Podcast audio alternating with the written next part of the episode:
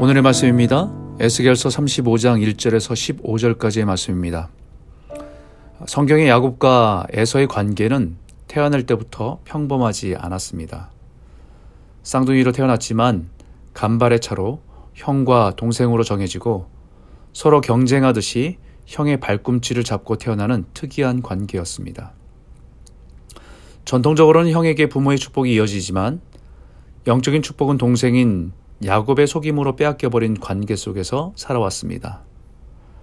그런 관계 속에서 부모의 축복과 기대에서 벗어나 세상적인 복과 만족을 따라 살아가는 인생의 길을 에서는 걸어가게 됩니다. 처음에는 야곱이 자신을 속인 것에 대해 분노했지만 세월이 지나면서 동생에 대한 연민으로 용서하게 됩니다. 그러나 결국은 함께 살아갈 수 없음을 알고는 스스로 떠나서 세일산으로 옮겨 자신의 후손을 이어갑니다. 그리고 이제 오랜 세월이 흘러 이스라엘이 하나님의 심판을 받게 될 때에 에서의 후손인 에돔 사람들은 바벨론을 도와 이스라엘 멸망의 조력자의 역할을 합니다. 그것에 대해서 5절에 네가 옛날부터 한을 품고 이스라엘 족속의 환란의 때, 곧 죄악의 마지막 때에 칼의 위력에 그들을 넘겼노라라고 하나님께서 말씀하십니다.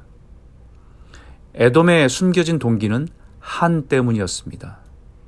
야곱에 대한 한, 부모로부터 영적인 신뢰를 빼앗겨 버렸다고 하는 한, 믿음의 가정에서 자랐지만 자신은 하나님의 사랑과 은혜를 누리지 못했다고 하는 한, 그 한이 고스란히 그 후손에게 새겨져 있었다는 것입니다. 그런 에돔은 이스라엘이 하나님의 심판 가운데 멸망하는 것을 기쁨으로 삼았습니다. 아니, 더 적극적으로 이스라엘의 심판을 돕는 자의 역할을 감당했습니다. 그래도 피를 나는 형제로서 어려움에 빠졌을 때 도와야 할 때인데 오히려 칼을 들어 형제의 피를 흘린 잔인함을 하나님께서 책망하시는 것입니다. 에덤은 오히려 이스라엘 도울 기회로 생각하지 않고 이스라엘의 땅을 소유할 수 있는 기회로 삼은 것입니다. 북이스라엘과 남유다가 바벨론에 의해서 망하며 그들을 도와 이제 그 땅이 자신에게 돌아오게 될 것을 기대한 것입니다. 그러나 바로 그런 에돔의 숨겨진 악한 마음과 행동을 아시는 하나님께서 무섭게 책망하시고 심판을 선포하시는 것입니다. 네가 그들의 미워하고 노하며 질투한 대로 내가 네게 행하여 너를 심판하겠다라는 말씀입니다. 이스라엘 족속이 황폐할 때에 네가 즐거워하는 것 같이 내가 너를 황폐하게 하리라. 그리고 그때에 너희는 내가 여호와인 줄을 무리가 알리라라고 말씀하신 것입니다. 에돔이 약해지고 무너지는 이스라엘 보면서 도와야 할 대상이 아닌 이제는 소망이 없고 무시해도 되는 대상으로 보았습니다. 오래전부터 가지고 있던 열등감과 맺힌 한을 풀 수 있는 기회로 삼은 것입니다. 그런데 한 가지 놓치고 있었던 것이 있습니다. 그것은 10절에 거기 그러나 여호와께서 거기에 계셨느니라 라는 말입니다. 이스라엘이 무너지고 약해지고 비록 심판 가운데 있어도 분명한 것은 하나님은 거기에 계셨다는 것입니다.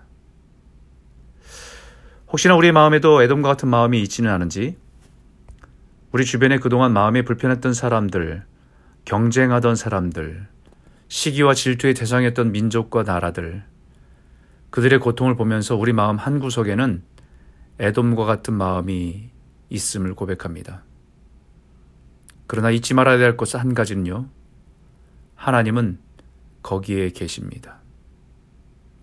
고통받는 그들과 함께 계십니다. 아픔을 지나가는 그들과 함께 계십니다.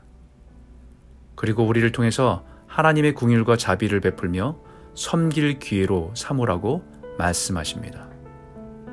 그때 역사를 주관하신 분이 하나님이심을 알게 될 것입니다. 사랑하는 성도 여러분, 우리 하나님이 거기에 계십니다. 우리의 가정에, 우리가 일하는 현장에, 그리고 고통받는 사람들 가운데, 그 하나님을 바라보며 믿음의 순종으로 살아가는 복된 성도들이 되시길 주의 이름으로 축원합니다.